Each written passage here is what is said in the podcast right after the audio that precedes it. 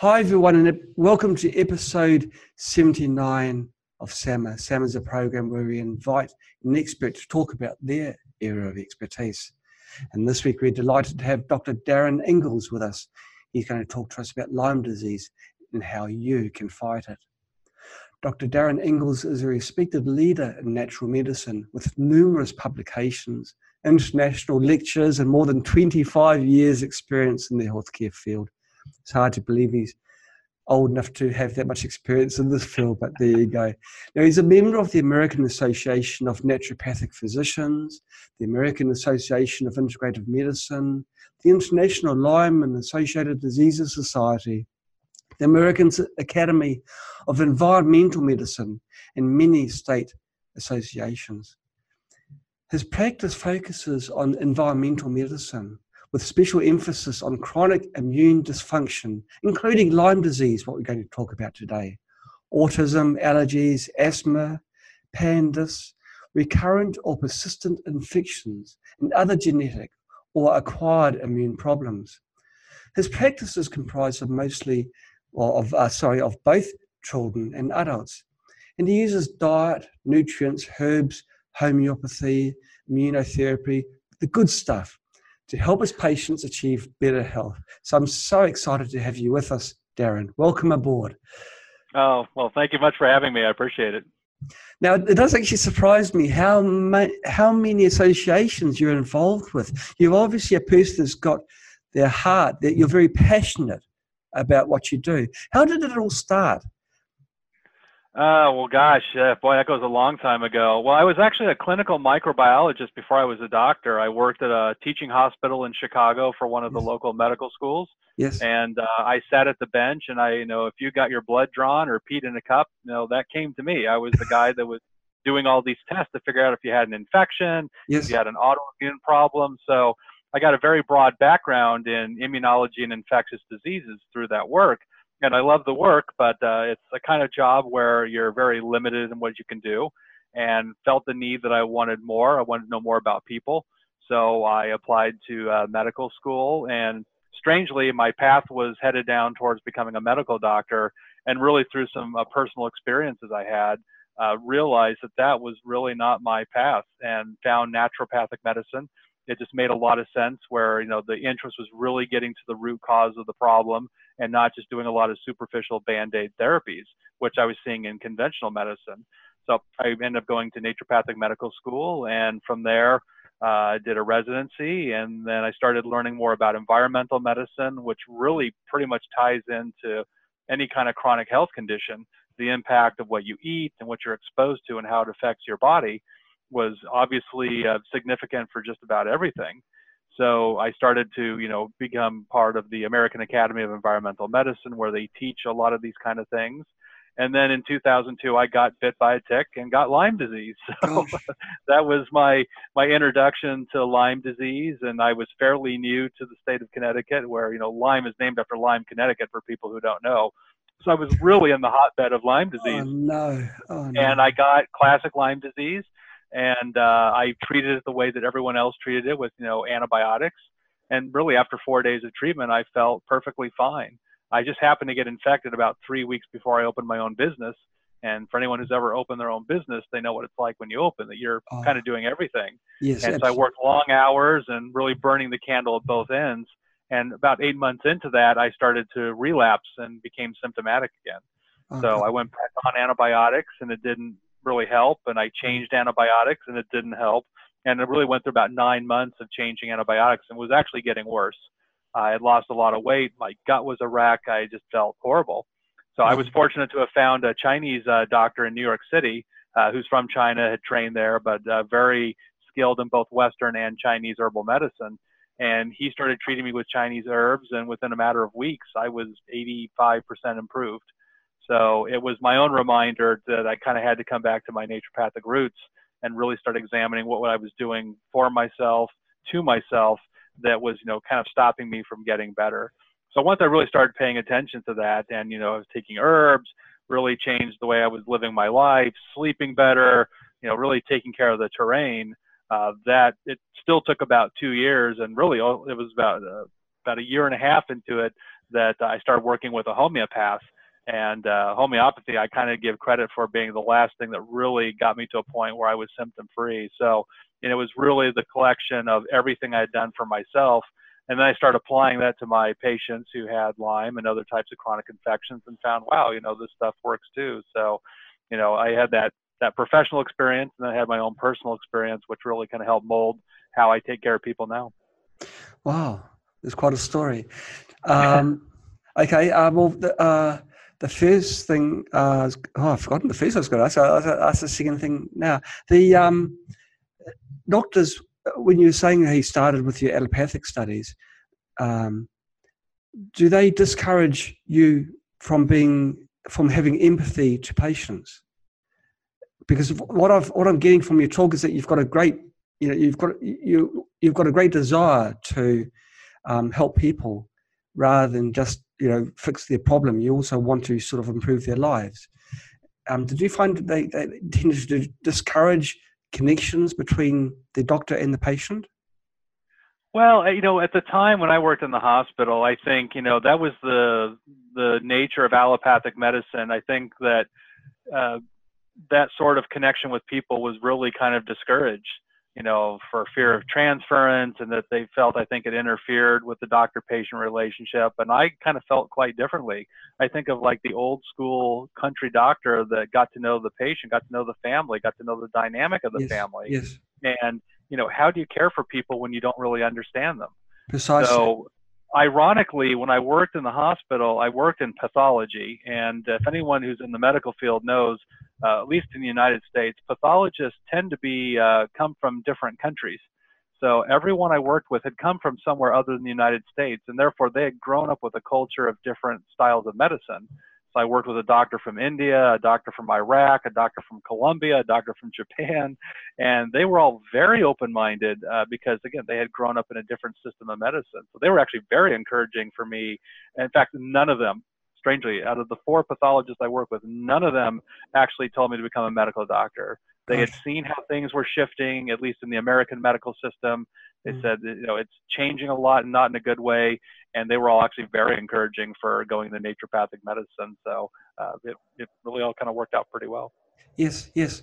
Now, when you first got bitten by that tick, you took a course of antibiotics. Um, what was the time between the bite and you starting the antibiotics? So I've well, you know, I don't know exactly when I got bit. I got bit on the back of my leg. I couldn't see it. I didn't know I had the bite. Uh, mm-hmm. I just remember from the time I became symptomatic, it was probably about two or three days.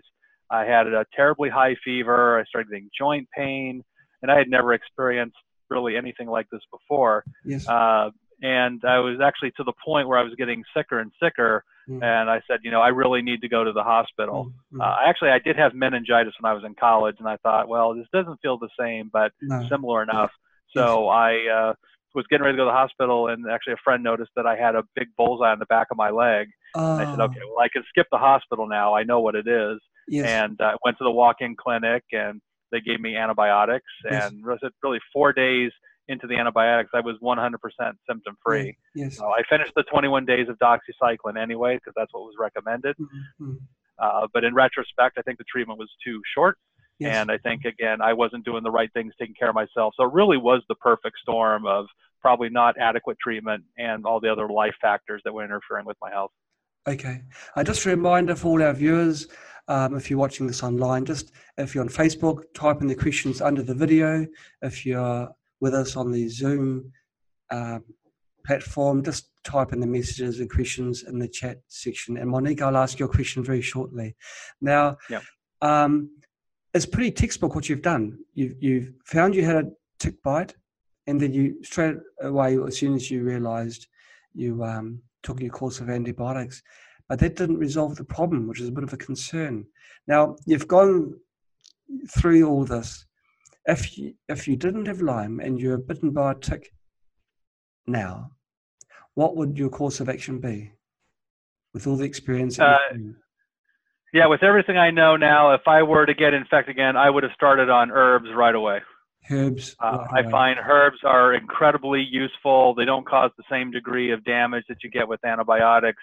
And you know, again, now years of experience and lots and lots of research. You know, I think what a lot of people don't really understand is that you know Lyme in particular has the capacity to damage your mitochondria and these are parts of your cells that create energy and drive metabolism. But we know that a lot of antibiotics also damage the mitochondria. Oh, so when, when fatigue is part of your problem, boy, mm. it's really hard to overcome that when you've got a disease that causes the problem, and now the antibiotics complicating that problem. So, in retrospect, I mm. would have gone back on herbs, and I, I now use herbs with my patients who have acute Lyme, and I find they work beautifully. Okay, so you would not take antibiotics; you take herbs instead. Is Absolutely. That, wow. And yeah. is there any particular herb which is particularly effective? Well, there's a few different herbs, and I think you know, depending on whether someone gets infected with Lyme or Lyme plus one of the co-infections, uh, it does vary just a little bit. But uh, I mean, some of the most effective herbs, you know, Artemisia is a highly effective herb against Lyme and a lot of co-infections, particularly Babesia. Uh, Coptis, which is a Chinese herb, it's a root. Uh, Coptis is a very broad spectrum sort of antimicrobial. There's an herb that they use a lot in Chinese medicine that I'm a big fan of called Houttuynia. And again, Houttuynia has very good antimicrobial effects. So between Coptis, Houttuynia, and Artemisia, those three are really effective at addressing a lot of different uh, the Lyme and co-infections. So those are probably my three top herbs for acute Lyme. Right. Um, okay, well, there's a, been a few questions come through, so I'll, I'll um, now, uh, Monique um, uh, Gagnon asked um, if you've tried hyperbaric chamber treatments before.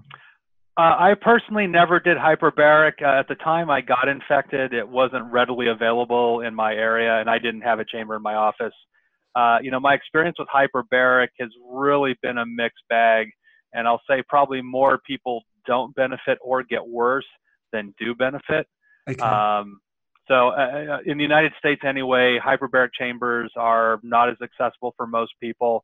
Uh, so for that reason, unless you happen to own a chamber uh, around here, we have one or two centers that you can go to. It's very expensive here in the United States. Usually they charge about 150 150 US dollars per dive and you're going to need several dives, you know, to get the clinical benefit. So for most people, it just becomes cost prohibitive. Wow. Um, a, a, comment and a uh, question from Carmela Walker. Um, she's from Australia. Um, yep. She says that Australians who have Lyme, um, they generally get it from fleas and not so much from ticks. And um, she says that they've been using maritime pine extract with yeah. good results. Plus other yeah, like pycnogenol. Yeah. Well, you know, w- with herbs, there are so many different herbs you can use. And uh, I mean, I, I mentioned some of the ones I use more frequently. If again, if you go into the literature and look at herbs that are have antimicrobial effects, I mean, there's dozens and dozens of them. You know, I know in Australia, I'm working with several Aussies, and uh, you know, I know that the government has taken the position that there is no Lyme, no, which is the dumbest thing in the world. And I, I think I read something from one of the government organizations. You know, we've tested all the ticks, and there's no Lyme. But I also know that they're not. We know that each continent has a different strain of Borrelia. In the United States, we have Borrelia burgdorferi, Borrelia miyamotoi. Uh, if you go to Europe, it's Borrelia uh, garinii or Borrelia afzelii. It's different in Asia. So there's probably a different strain in Australia would be my guess. And I, I again, I don't know the details, but I'm, I'm quite sure they're probably looking for the wrong strain anyway.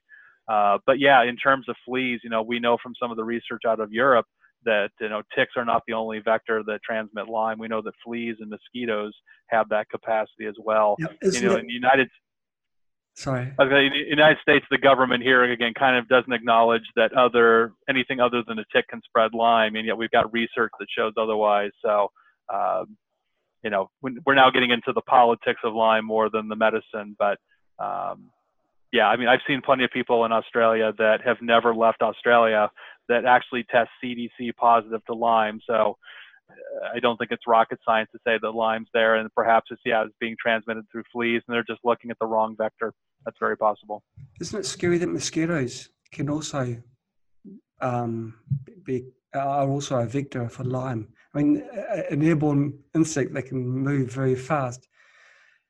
Yeah, well, you know, and it makes sense because even here in the United States, when we look at parts of our country that don't necessarily have a lot of ticks, we still see a fair amount of Lyme disease. But these are areas that are endemic for mosquitoes. I'm like, well, that would make a lot of sense then if mosquitoes are carrying it. And obviously, you know, they share blood meal with humans and in the same way that, that ticks do. So again, it doesn't seem like it's much of a stretch. Why is it so? How can how can authorities deny a that there's there is a Lyme or b that it's carried by by vectors like there's a test for it right? You can you can you, uh, presumably you can test directly for um, the disease. Why don't they yeah. catch the bugs and see that they've got the you know they've got the um the disease in them. Is it not that simple? Is it oversimplistic? Well, you know, when you look at the research here in the United States, where they go to certain areas and they uh, they look at the ticks and they measure the ticks, they'll find that a very high percentage of these ticks do carry Lyme or one of these co-infections. Mm-hmm. So we know that the organism's there, and we know with you know climate change and other factors, you know, there's more human tick or human mosquito, human flea interaction. You know, more people are outdoors. Yes. Uh, we know in the United States we've seen ticks migrate away from our sort of our coast and pushing into the central part of the country. Right. So areas that used to not be endemic are now becoming more endemic. And we've got some research showing that birds are actually the biggest thing. Is the birds are carrying the ticks uh, mm-hmm. into these areas, and then the ticks create a new population, and then start infecting the local the local you know group of people. So you know the political thing, I honestly I don't completely understand why there's so much denial. You know we know in the United States there's about 300,000 new cases uh, of Lyme each year. And actually, there was a report that came out, I think, in the last week or two that suggests it's actually closer to 400,000. Uh, in the EU, uh, Europe, you know, we know it's more than 65,000 cases. Uh, so it's growing worldwide. And, uh, you know, I think the, the controversy probably relies more around the testing uh, because the testing has a lot of potential flaws. And because we're not really measuring the organism directly in your body, that creates a controversy about well, what do these antibody tests really mean? You know, does it mean that you had exposure? Is it a cross reaction with some other infection? And I think a lot of government organizations feel like that uh, a positive test isn't necessarily a positive test, and that perhaps it's a false positive, it's sure. something else. Mm-hmm. And then it just kind of goes from there. And I know, like the Infectious Disease Society of America, these are our big infectious disease doctors. You know, they've taken the position that chronic Lyme really doesn't exist. You know, they acknowledge there's this thing called post Lyme syndrome. We don't know what it is, but it's not Lyme disease. And, you know, a very small percentage of people get it. And yet, when you go out there in the real world, we see it's actually a fair number of people. It's not a small percentage, it's a lot of people who end up with, you know, this post Lyme syndrome or what we kind of collectively call chronic Lyme. And there's got to be an explanation why. Yes. So, yes. you know, I kind of see Lyme now where HIV was in the early 80s, where, you know, if we ignore it long enough, maybe it'll just go away. But mm-hmm. we have all evidence pointing it's not going away. It's only getting worse. It's infecting more people. And, you know, we got to take better strategies to figure out why it's infecting so many people and how we can, you know, help the people who are already, you know, infected. Right. Um, and consider things like does it, can you be immunized in some way against it, I guess? Why, well, why you know, is... we had a we had a vaccine uh, that was out very briefly uh, quite a while ago. It was only on the market for two or three years. Uh, it was very ineffective, and actually, they had a lot of complications. Uh, the drug company says they pulled it off the market because of poor sales, but we know that there was more to that story. That uh, it actually wasn't working very well, and it actually made a lot of people very sick. So I know I know that there are drug companies out there that are trying to develop a newer Lyme vaccine uh, in fact, one of the companies I work with that has a Lyme test, the guy that developed the test is actually a vaccinologist. He was trying to find a vaccine for dogs.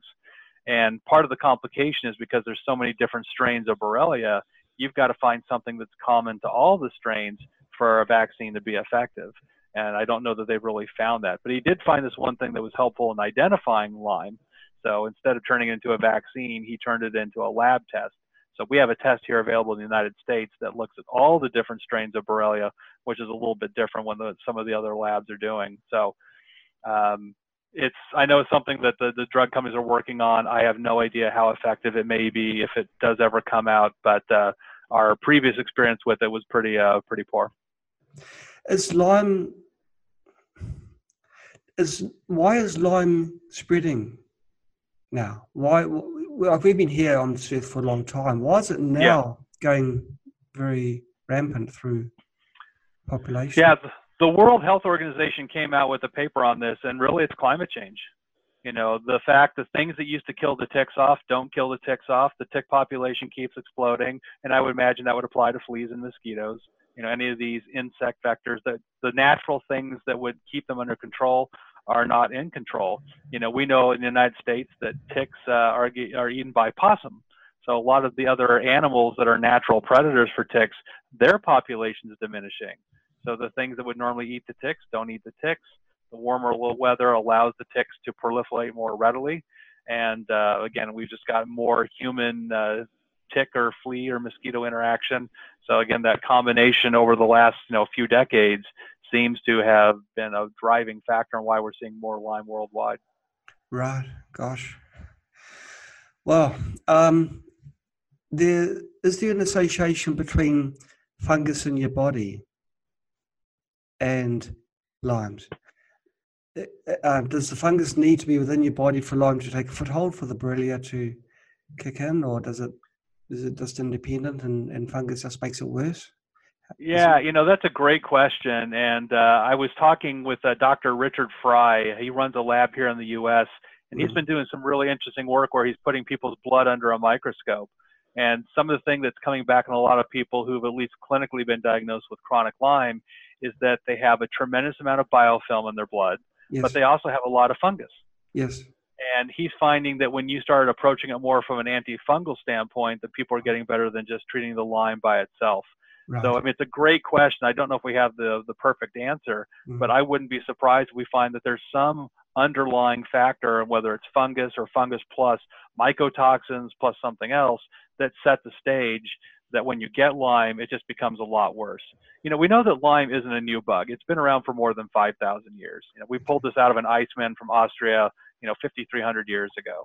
So something has changed in the way our body is interacting with this bug that's made us more sensitive, more reactive to it.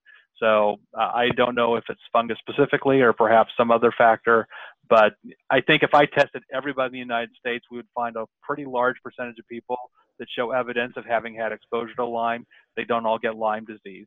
You know, this bug is probably more normal than we think, but something has changed for that percentage of people who get sick from it that it's it's triggering these kind of symptoms. So I think, you know, approaching it from not just we need to go in and kill the bug, you know, we need to fix the terrain. We need to look at the whole body and yes. we need to deal with the immune system, the gut, stress, the mind. All of that's re- really, I think, makes the big difference. Okay. Um, a question from Amanda Litcher. She's asking, now I'll rephrase this question. Uh, do herbs take longer to um, do they take longer to work or reach the effectiveness than antibiotics? Um, and can you no. take both? Uh, uh, no. No, no, not really. I mean, the one thing, and again, it really depends on the herb. Uh, like, you know, we know that some herbs actually have a relatively short half life. So when you take them, you have to take them a little bit more frequently. But in terms of hitting their peak concentration, I mean, even within a matter of days, you're going to hit the peak on most herbs. So, okay. and I, have heard this argument from people that, well, herbs just aren't as effective as antibiotics. They don't get absorbed as well. Uh, and that comes from people who aren't herbalists. I think anyone who knows herbs well and studies the pharmacology of how herbs work know that they generally get absorbed quite well, okay. very effective. So again, I haven't seen any clinical difference in my patients of treating them, especially with acute Lyme, with herbs versus when they were on antibiotics. So. Right. And uh, Monique um, Gagnon asks a question Are your herbs um, a good choice for chronic Lyme? If someone yeah, I actually use the same herbs. I dose it maybe a little bit different between acute and chronic, yes. but in terms of the herbs themselves, because the fundamental thing that you're trying to accomplish doesn't really change whether it's acute or chronic. You know, you're still trying to lower the microbial load, you're trying to reduce inflammation, you're trying to improve circulation. You know, these fundamental things that we're trying to, to achieve is, is really the same. So, no, basically, yeah, the herbs are the same, it's just the dosing might be a little bit different. Okay. Um, now we're going to talk about quality of life. You've been bitten by a tick. Is it possible through herbs to eradicate EBV and other Borrelia from your body through herbs alone? Eliminate? Well, I, again, I think you know herbs are part of it. I, I wouldn't say the herbs alone without maybe mm-hmm. doing some of this other work. Again, yes. if you've got a chronic gut problem and you're taking herbs to just treat the infection, yes. and you haven't addressed the fundamental gut, if you've got food allergies or something like that, yes. you might find that they're not as successful. So I just think of herbs as being part of the overall strategy to deal with these chronic infections. You know, something like Epstein-Barr or CMV specifically, you know, once you get exposed to these viruses, you will never get rid of them. They are part of you. Herpes viruses do not go away. No, the no. difference is, does the virus again overgrow, start to create symptoms where, in most cases, it's just there with you. It doesn't bother you. You don't bother it, and you live very harmoniously together. So we see this with you know Epstein Barr, we see it with strep, we see it with other microbes that are part of our normal uh, milieu, so to speak. So it's really a function of again, how do we teach our immune system, teach our body to live with it in the right way, so that it's not overreacting, not triggering symptoms, and that's more than just killing the bug. I mean, I could go in with antivirals, whether they're herbal or, or conventional medicines. That might bring the viral load down a little bit but again, if you haven't really addressed some of these other issues going on with people, you might find that you know you're kind of spinning in circles. Okay, so you've you've got you're, you're carrying the, the viruses in your body, and you're addressing them through herbs and other treatments. But as your body ages, will you need to change the treatments that you're doing, change the herbs that you're doing, because your body is slowing down, metabolism, metabolism is slowing, yeah. And you want to maintain the quality of life in, in the later years as well. Are there special precautions you must take as, as one ages? Absolutely. And, you know, I, I, talk about this very specifically in my book about how you dose for children, how you dose for adults, and how you dose, uh, dose for adult pe- or older people. Because you're right, metabolism changes, cellular turnover changes. You kind of have to shift everything. I mean, you can still potentially use the same herbs, but you might have to shift, you know, how you dose it, which combination is most appropriate. Uh, so yeah, there are some changes that happen with uh, with age, uh, but by and large, the kind of things we're doing is again, I think still fundamentally the same. It's just making those little fine-tuned uh, tweaks to adjust for you know each age group. Okay, if a child gets a bite from a tick, um, and a, a very young child, for example, would you do the same approach with the herbs? as you would? Uh, I do. Yeah, I use different herbs. So I use a lot of liquid tinctures in young children uh, who can't swallow capsules. And again, there's a specific dosing schedule that you can mix them in water. They drink it, and again, clinically, I find they work very, very well. You know, I, when people come in with true acute Lyme disease, where we know they got infected in the last you know, week or two, you know, there may be an appropriate use there of antibiotics, and I have used antibiotics on occasion, but you know, my conversation with the family is like, look, you know, here's your options. Uh, I think we make that decision together. And some parents are completely adamant about not using antibiotics. Other parents are really very much for using it. It's yes. fine if we're going to use antibiotics. We got to make sure we protect their gut and do all the appropriate things while they're on that therapy. Uh, if we choose we're going to do herbs, we're going to give it this amount of time. I expect to see this level of clinical improvement. And yes. if we're not seeing improvement, then we need to change gears quickly. So it really is just about medical management. But uh, I think, you know, as a practitioner, we just have to have that, that, conversation with our patients about what they're willing to do, what they feel comfortable doing, because the mindset is also critically important. If someone believes something's not going to work, you know, it might not work as well as you'd like. So uh, I, I like having patients on board with what we're doing. yeah, happy people, happy people are good overall, aren't they? Now, um, Carmela Walker's a happy person. She asks, um, she has found that prescribed aspirin is useful. I guess is a blood thinner uh, for killing the yeah. fungus in the body, and then the herbs work better. Um, have you tried this?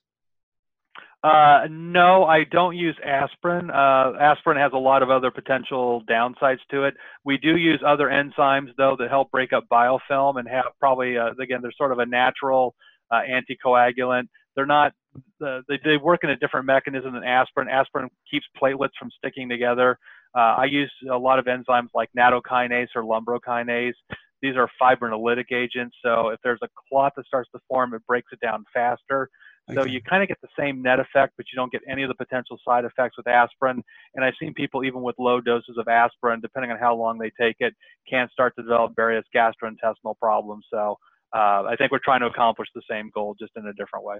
Okay, but in this case, the aspirin is used as a um, antifungal for killing the fungus in the body. Which um, I'm not aware of any antifungal effects of aspirin. Okay. I've not read anything on that, and I certainly have never used it in that way. Okay, Carmela. Um, oh well, she says it works well. So, um, she's never let me down in the past, so maybe it does. It's quite quite interesting. Now, um, there's a few questions. Now, I'd be curious from Carmela. How are you measuring that? Okay, she'll she'll let us know in due course. Yeah, if you get a chance to respond, I'd be curious how you're measuring the fungal oh, sure. load. Sure. So, Carmen, yeah. if you can let us know how, how you know that it's working for the fungicide, because it's very intriguing. Now, some questions on Facebook have been relayed forwards, and I'd like to ask these from you. Oh, sure. what, what different types of oxygen therapy are there? I guess that's pertaining to Lyme. Do you know of the different? Yeah, well, the two probably most common oxidative therapies we see here in the U.S. is either uh, IV ozone therapy or hyperbaric oxygen. And uh, again, I've had patients who've done both again, you know, my experience with most oxidative therapies is that it's really designed again just to kill the bug. And in acute Lyme, it probably works pretty well. Uh, most of the patients I'm working with don't have acute Lyme; they've had it for quite a while. I do not find oxidative therapies work as well in that population. I've seen people who go for IV ozone therapy and they feel better while they're on it, and as soon as they come off it, they don't feel as well. Uh, again, in the United States, oxidative therapies by and large are very expensive. So it's cost prohibitive for a mm-hmm. lot of people. I mean, IV ozone, and we, I mean, we have a clinic down the street from me here in Orange County, California, that does 10 pass IV ozone. You know, it's $1,500 for one treatment, and you're going to require multiple treatments. So uh, it just gets to be very expensive. And again, I think it's just a little short-sighted that if again the focus is just on killing the bug, we're missing the broader scope of what we're trying to accomplish for people. So sure. uh, I don't generally recommend oxidative therapies just for that reason uh, okay. partly for the cost and the, the frequency that you have to do them. But I think we have other better ways of managing that. I actually appreciate the way that your mindset is. You're, you're, you're, you're still being thoughtful for the patient and concerned about the cost of treatments, which I don't often hear with the experts I have online. So it's good to see. Now, Mark Skills um, asks a question. It's quite a good one. Um, three plus years and a full brace of ABX later, I'm still having symptoms, although much better. He found that stevia and also rife frequency treatments help a lot. Yeah. Um, now, do you regularly achieve remission with your methods? And the big question he asks after this one: Do you ever achieve a few a full cure? Well, I've had, uh, I mean, myself. I mean, I, I would I would say was cured. I mean, I went you know being completely symptom free after three years of having terrible symptoms. I've yeah. had patients who've gone completely symptom free, and many of them who've had Lyme for many years. You know what I see, particularly with the long term antibiotics. Uh, is again it's a capacity to potentially damage your mitochondria. It's really hard to get over some of these symptoms if your mitochondria are constantly being damaged. So although it may be addressing some of these other issues, it's not necessarily addressing the totality of everything. And with any Lyme treatment, really, whether it's antibiotics or herbs, you know, when you say partial improvement that gets stuck and it never really gets better, you know, it always makes me wonder is there something else going on that's unrelated to Lyme? You know, here in the U.S., I find mold is a terrible problem for a lot of my Lyme patients. Yes. And either they've got mold allergy or mycotoxicity. Right. And the treatment for that, of course, is completely different. So mm. if if I feel like I've gotten you know a partial response but not a complete response, it just raises a red flag for me that maybe there's something unrelated to Lyme that we've sort of missed, and I need to go back and start doing other types of testing or evaluation. But in terms of other types of therapies, I mean, gosh, I mean, Rife, uh, PEMF, a lot of these, you know, sort of energetic devices. I mean, I had one patient who had been on six years of continuous treatments between antibiotics, herbs. I mean, you name it, she did it. Yes. And she finally just, uh, and then she used to walk with a cane and uh, had a lot of mobility issues. Mm-hmm. And she finally just said, you know, the heck with it. And she did Rife every day for two years. Yes. I saw her five years later, and she was walking perfectly, no cane, mm-hmm. Not a single symptom. Mm-hmm. And really, at that point, the only thing she had done was Rife. So, um, you know, there's a lot of different ways to approach it. And I think as a patient, and again, I've been a patient, I've done this, you know, you keep trying these different things that resonate well with you. And unfortunately, there's no one thing that works well for everybody. Mm. But you know, you try to find that combination of what each person needs, and whether it's yeah, mitochondrial support, whether it's nutritional support, whether it's gut support, where it's more antimicrobial. You know, often we're really doing a lot of things at the same time. Yes. But the goal is again to really kind of tailor it to the individual and find out what their body you know needs what's best for them. Yes. Now, Mark Skills, he's, he's doing what I asked and sent a few questions. Now, Mark, I'm going to rephrase this question of yours because I don't, I try and avoid brand names if possible. But um, Darin, do you use any scanning device in your practice as diagnosing people to see whether they A, have it, B, what strains, and C, the best um, well, uh, it's illegal in the United States to use these scanning devices to diagnose anything. They are not FDA approved for that. In saying that, I do use electrodermal screening as a tool okay. to help evaluate where people are at with their health. Okay, thank you. Got to be careful. Isn't it funny, you know? Oh, there you go. Um, now, um, uh, Tony Hartman asks, do you have a summary of all helpful herbs? But, but before you answer this one, Darin, in your book collection at the back, I couldn't help but notice that one of your randomly placed books is t- entitled Lyme Solution. Now that, that I know it would have been by absolute chance and that's random, but Sweet. isn't it a fantastic coincidence? We're talking about Lyme. And who, who's the author of that book? Yeah, I, I think I would be the author of that book. So you know, again, I, I, as a Lyme patient, you know, I started to realize now, having worked with a lot of Lyme yes. people in the United States mostly, and finding people coming from all over the country that had no help. And yes. in the United States, because it's so politicized, if you live in an area that's not considered endemic for Lyme, yes. the doctors completely dismiss you. Yes. So I wanted to have a book that for people who live in areas where there is no help, that this was a self-help guide that you know takes you through step by step. It's really kind of a five-step plan. Yes. You know, here's the diet you can follow. Here's yes. some herbs you can take. Here's some nutrients you can use to yes. support your gut. So uh, it really is written for the patient that they can just take control of their own health and kind of follow it on their own. So, Tony, your answer will be in that book. We have discussed some of the herbs during the talk already, but they'll be given in specific detail and possibly the effects of each herb within that book that's just yeah, so I do have an entire chapter where I talk about various herbal protocols. I talk about what each of the individual herbs actually does and accomplishes. Uh, I highlight really two specific protocols in my book, uh, but there are many, many, many herbs that you can use. And if you kind of understand what the herbs are trying to accomplish, yes. then it's it's it's pretty easy to figure out which ones might be helpful. And remember, people that are watching, Darin's um, been bitten by a tick. He's had the symptoms of Lyme and he's overcome them. And he's also an expert in so many fields. So that book will be like a gold mine. What anything that's worth knowing about Lyme will be inside that white book behind him. So, and is that book available through Amazon? How how can it um, is. Okay. Yeah, any major book retailer carries it, but I think most people get it through Amazon. Well, I can't think of any reason why yeah. someone wouldn't want to buy that book then. Okay, um, Mark, uh, Skills has asked a question which is um, a good one. Is there a connection between EMF and Lyme?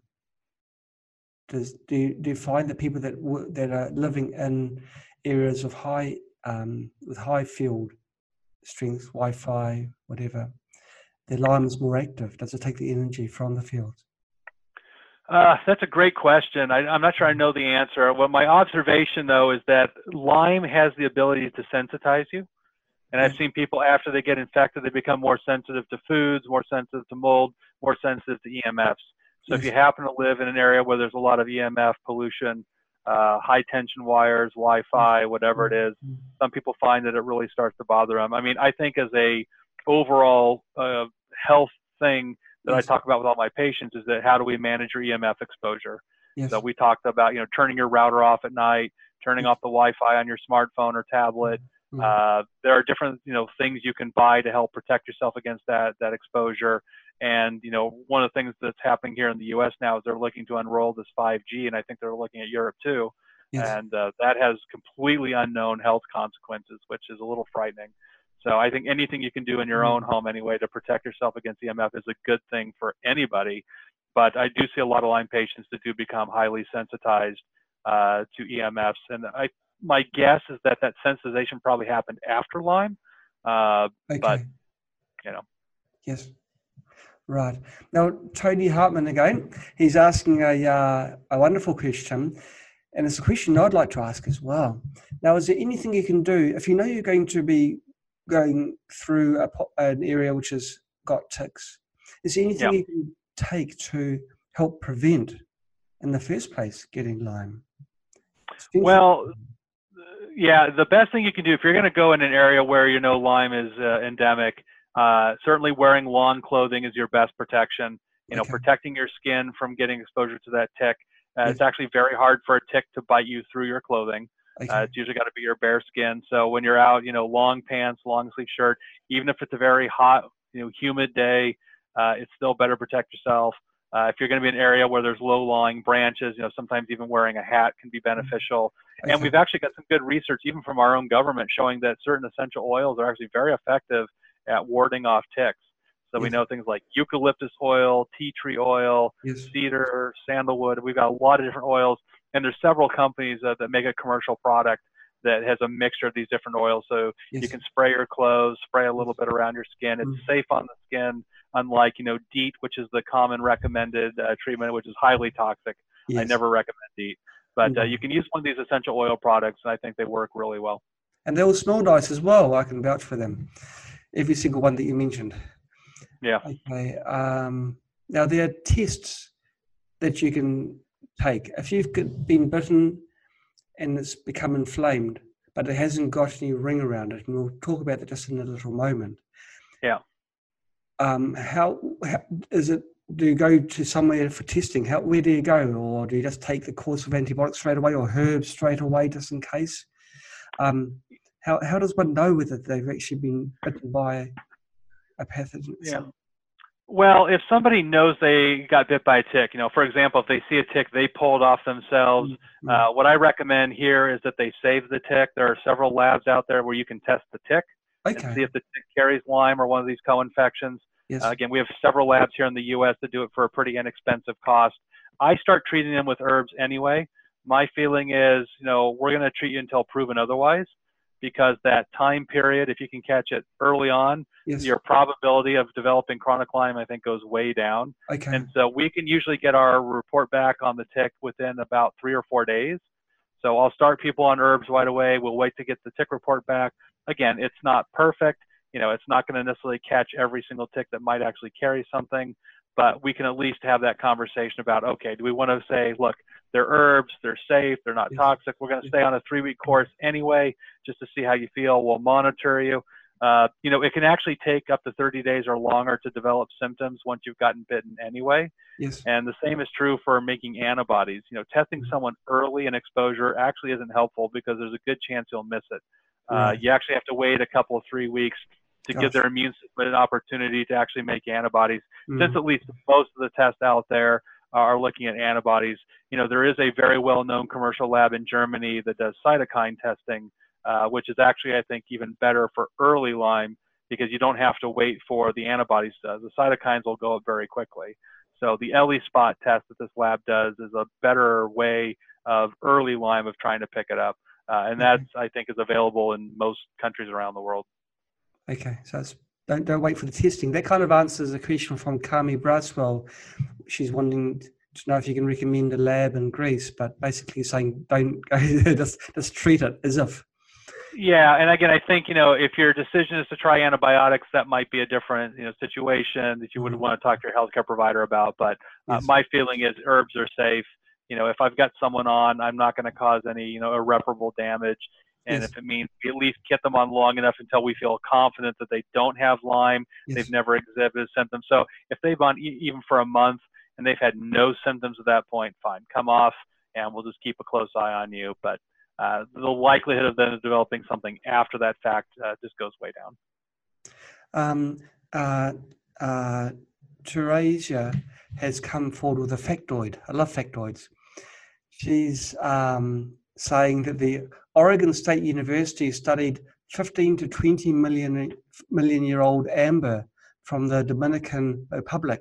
I didn't know the Dominican Republic was going back then, and found oldest fossil evidence of Borrelia in a tick. So it's been with us for a while anyway. So it's very, very interesting. And she goes on. Uh, what is your opinion regarding herbal anti-inflammatories and as an effective way of eliminating Lyme and co-infections rather than antimicrobials? Um, slowing down the bacteria food supply uh, through stopping inflammation rather than herbal um, antimicrobials. Uh, causing yeah, well, yeah, the mechanism of you know anti-inflammatory, depending on the herb, because certain herbs work under different mechanisms. Some of them are sort of COX-1, COX-2 inhibitors. Other ones are inhibiting prostaglandin production. So the biochemical pathway of even herbal anti-inflammatories does vary. So I would probably argue that a lot of uh, anti-inflammatories herbs don't necessarily stop the food chain of the microbe, and they probably wouldn't be terribly effective at mm-hmm. Killing off the organism. So, mm-hmm. you know, in, in, my practice, I like to mix herbs that have anti-inflammatory benefits as well as antimicrobial to make mm-hmm. sure we're covering the bases on both. But I've never, I mean, just in clinical practice, I've never just used anti-inflammatories by themselves. Okay. So I, I, I, guess I can't say how that would work if I had only done that. Yes, yes. I think your multi um, multi-angle approach would possibly be better. Um, Kim Weber um, is asking the question about the clothing and uh, permethrin. Um, clothing which has got permethrin embedded into it, into the fiber. Yeah, well, you know, permethrin's a toxic substance. Uh, you know, there are natural pyrethroids that they'll use, but permethrin itself is toxic. And uh, okay. I made the mistake. I went to uh, Central America and I bought some of that clothing to protect against mosquitoes when I was there, and I I got sick actually very quickly. You know, they tell you you can wash it and this and that, but the permethrin actually stays in the clothing for quite a while. Uh, I, I agree that it probably is effective, but you have to look at what's the potential effect on your own health. And I think you know certainly with uh, uh, for someone who maybe is very very healthy and has no issues and they're good detoxifiers, yes. and you're talking about something you might be wearing for an hour or two while you're out in the jungle, yes. that might be fine. Uh, mm-hmm. For someone who might be more overly sensitive, I would be very cautious. I, mm-hmm. rather, you know, get your own clothing and spray essential oils on it than use the permethrin. Most people don't really realize that their skin is porous and things pass in and they pass out. Right. So, so these um, poisons that are in the fabric itself will make its way into your bloodstream. Well, and I realized when I was in Central America that you sweat a lot. It's really hot and humid there. And as you sweat, you know, all that moisture starts liberating, you know, any of the mm-hmm. chemicals in the clothing. Yes. And yeah, your skin's is the big sponge. So, you know, I don't know we know exactly how much of that chemical potentially gets in, but it may be even a little is depending on your threshold too much. So again, why why take that chance? Exactly. But I suppose you can um, wash. What if you washed your clothing in, say, tea tree oil or eucalyptus yeah. oil? That would be a good idea, wouldn't it? Totally non yeah. and it smells fantastic. Oh, ticks don't like that smell, do they? Yeah. Um, but would the smell be enough? Would the concentration be enough if you added that into your washing, in the final rinse? You know, uh, that's a good question. I don't know. Okay. I don't know. My guess is that if you probably added it into your wash itself, it would dilute out the essential oil Okay. Uh, it probably wouldn't be as effective. Yes. But yeah, I've never tried it. Okay. Now, Mark Skills is asking a question, is there a way to recharge your mitochondria? Now, you've mentioned how people with Lyme's have got mitochondria damaged. Yeah. Running, running at uh, semi capacity. You can recharge yeah, fortunately, uh, short of having a genetic condition where your mitochondria were damaged from birth, yes. Uh, most of these things are functional problems, so a lot of it's done nutritionally. Wow. So we know that nutrients like CoQ10, uh, carnitine, B6, magnesium, uh, NAD, these nutrients have a lot of research behind them in terms of rebuilding the mitochondria. Uh, we we've got some good research out of Germany on PEMF devices, uh, yeah. pulsed electromagnetic frequencies in terms of yes. cellular repair, mitochondrial repair. So I think there's a lot of different ways we can do it depending on what you have access to. But the nutrients are really easy. Uh, again, they're pretty much accessible anywhere. And I've had good success of helping uh, with mitochondrial issues just with CoQ10, carnitine, B6, magnesium. Great. Carmela Walker's bounced back to us and with an answer with regards to the um, the aspirin. Um, yeah. She says she has um, several clients with gout and other fungal problems and a few folks with prostate cancer. And they found great results from prescribed aspirin. That must be the low dose aspirin. And um, so that's, that's quite, um, that's a new one that I've learned. I didn't realize aspirin was effective against fungal problems. Yeah. Very, very good. But of course, as you state, it's got its other issues as well and um, gastro problems. Well, I'm looking at her comment. I mean, her point. Yeah, aspirin's really cheap. it's very inexpensive, and uh, yeah, I'm assuming it's the uh, the chill or the yeah the baby aspirin.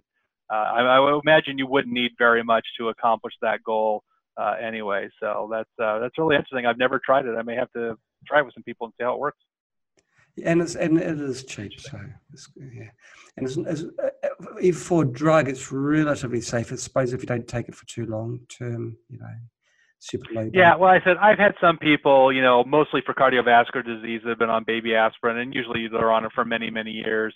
Uh, and I've seen them develop, you know, stomach ulcers and things that they tell you you're not supposed to happen with the low dose aspirin. Uh, mm. again, I think everyone's just different.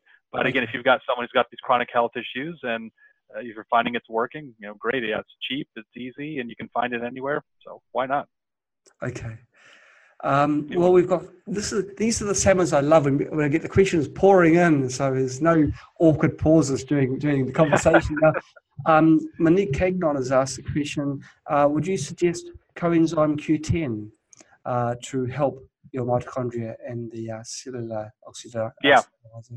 Yeah, and it's really interesting. You know, when you look at some of the research on uh, Lyme, uh, because of how the mitochondria get affected, you sometimes have to use really high doses of it. You know, yes. I, I, think when I was in uh, naturopathic school, we talked about using like 100, 200 milligrams. Yes. You can actually use up to 1,200 milligrams of CoQ10.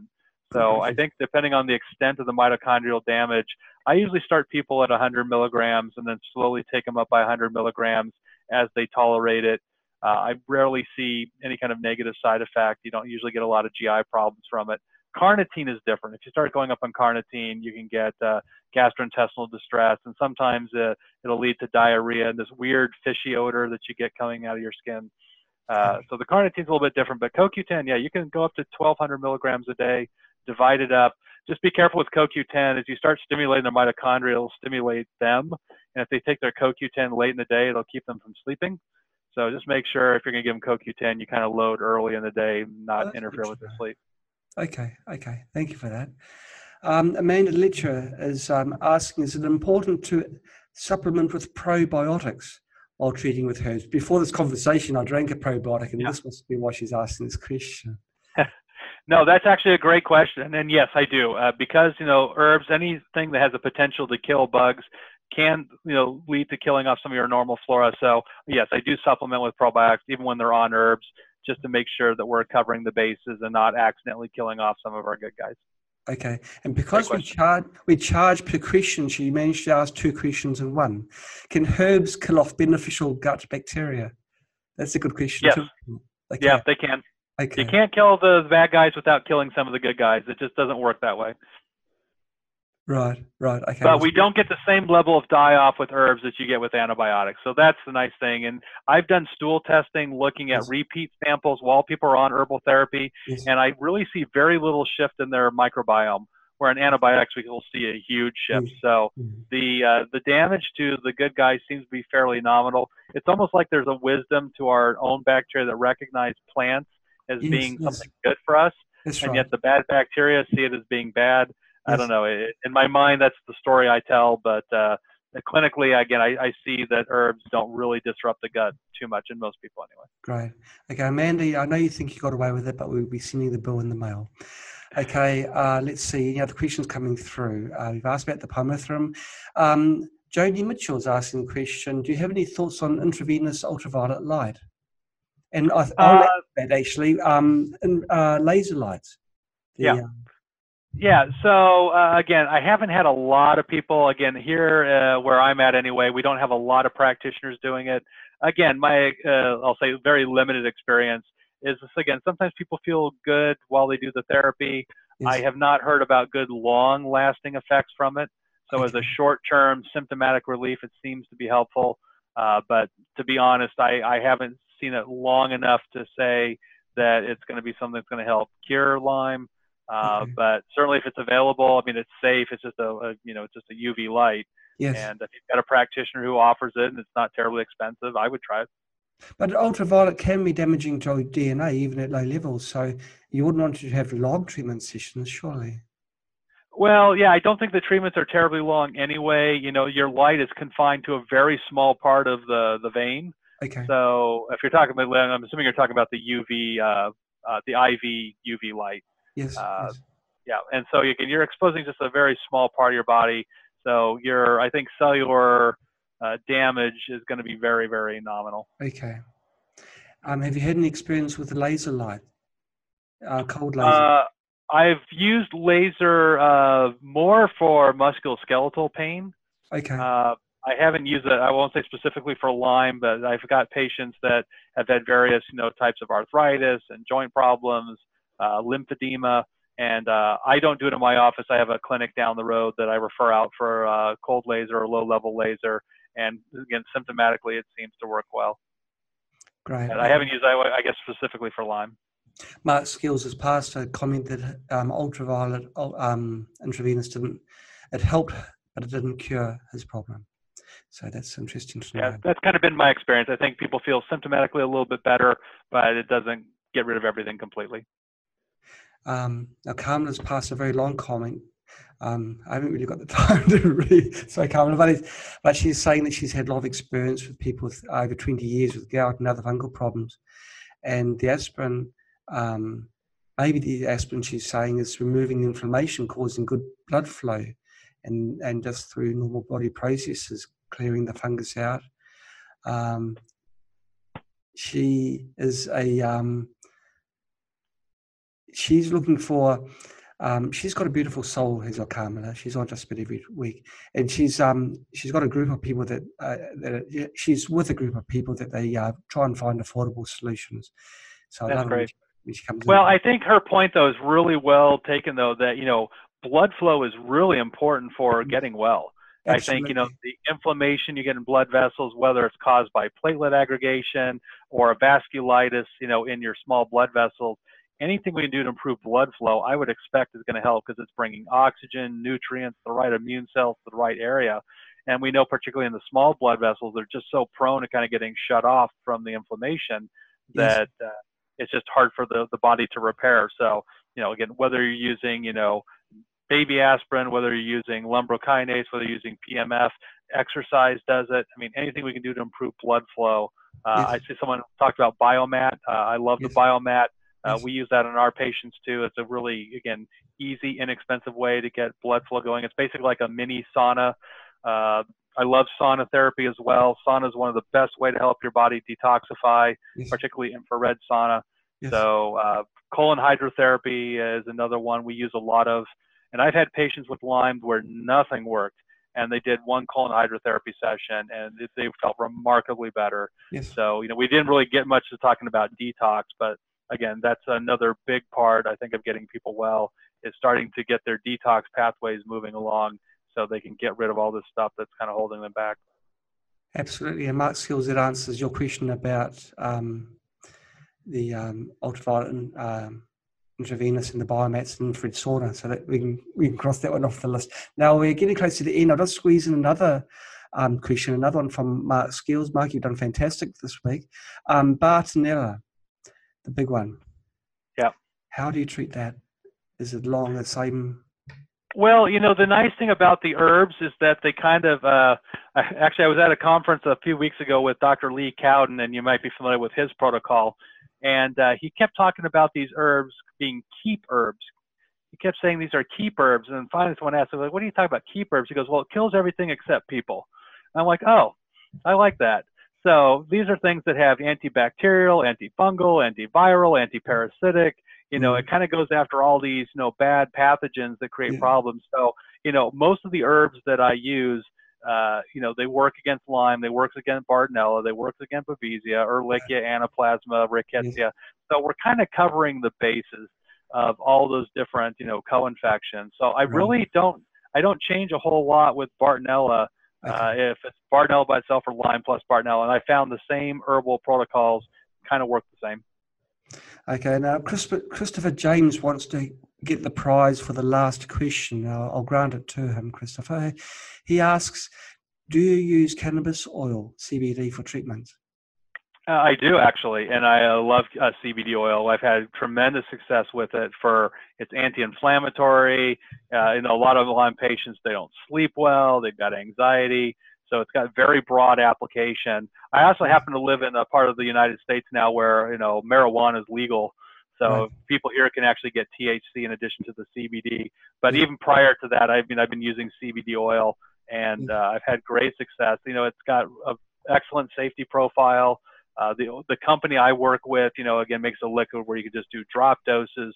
so you can titrate people very slowly to find out what they tolerate and what works well for them. Uh, other than it being a little bit pricey, uh, I find that clinically it works really well for a lot of my yes. patients, and I probably have I probably have 200, 300 patients on it right now, so it's uh, it's good stuff. It's a shame it's got that stigma, you know, because um, you know that oil is, is so healing. But this took a few, you know a few, or a little bit more than a few, recreational people to to ruin it. But at one time, it was the um, it was a turn to oil, wasn't it, for for many yeah. melodies. Yeah, well, you know, yeah, you're right. The the stigma behind it, unfortunately, is is uh, unfortunately, well, it is what it is. And again, here in the United States, anyway, you know, we've had a war on drugs for you know 50 years that we've lost terribly but this is a plant that has so much uh, capacity. In fact, I just saw last week the drug company is now coming out with a prescription CBD uh, medicine. so I think the drug company wants to get their claws into the market because oh, they see how much money they can make. But we've got so many good companies now that make high quality CBD oil, and it's got so much good clinical application that uh, I think it's, it's it's it's got some great use. Great, great. Well, in closing, I'd like to ask you um, now you've got the book behind you, the Lyme Solutions. Do you have any other reference materials or websites that I can turn the audience to? Uh, um, well, certainly, if people uh, want to go to my website and sign up, we uh, we have regular newsletters, postings on social media. So all of my social media links are through the website, and uh, we'd love people if they're interested just to kind of follow me. And uh, we we're trying to put out a lot of you know high quality material that's you know beneficial to people. Uh, so if you just go to darininglesnd.com, that's me, and um, we'd love for people to follow us if they're interested. Okay, I'll ask for my team in China to put a link onto the video so people can just click. It makes it easier for them. Perfect. And of course, um, yeah, your book as well on um, Amazon, the Lyme Solution. Yep, the Lyme Solution, and uh, it's available on Amazon or really through any major book retailer written by the man we're talking to right now. Darin Ingels, thank you so much for coming onto the show. It's been really enjoyable. The the really great SAMAs are the ones that end too soon. We're a little bit overboard, and it's a shame to pull the plug now. But it's been fantastic talking to you. I love the information you've given. I really like the, your attitude too. The, how not you know you've got you're concerned about price as well. You want to have something that people can afford. And That rings a bell with me. That really does strike a chord, as I was meant to say. I, uh, I, I really like people that kind of attitude because you've got your heart in the right place. So thank you so much for accepting the invitation and having this interview. Great. Thanks, John. Thanks for having me. You have a great evening. All right. You too. Good night. Oh, bye bye.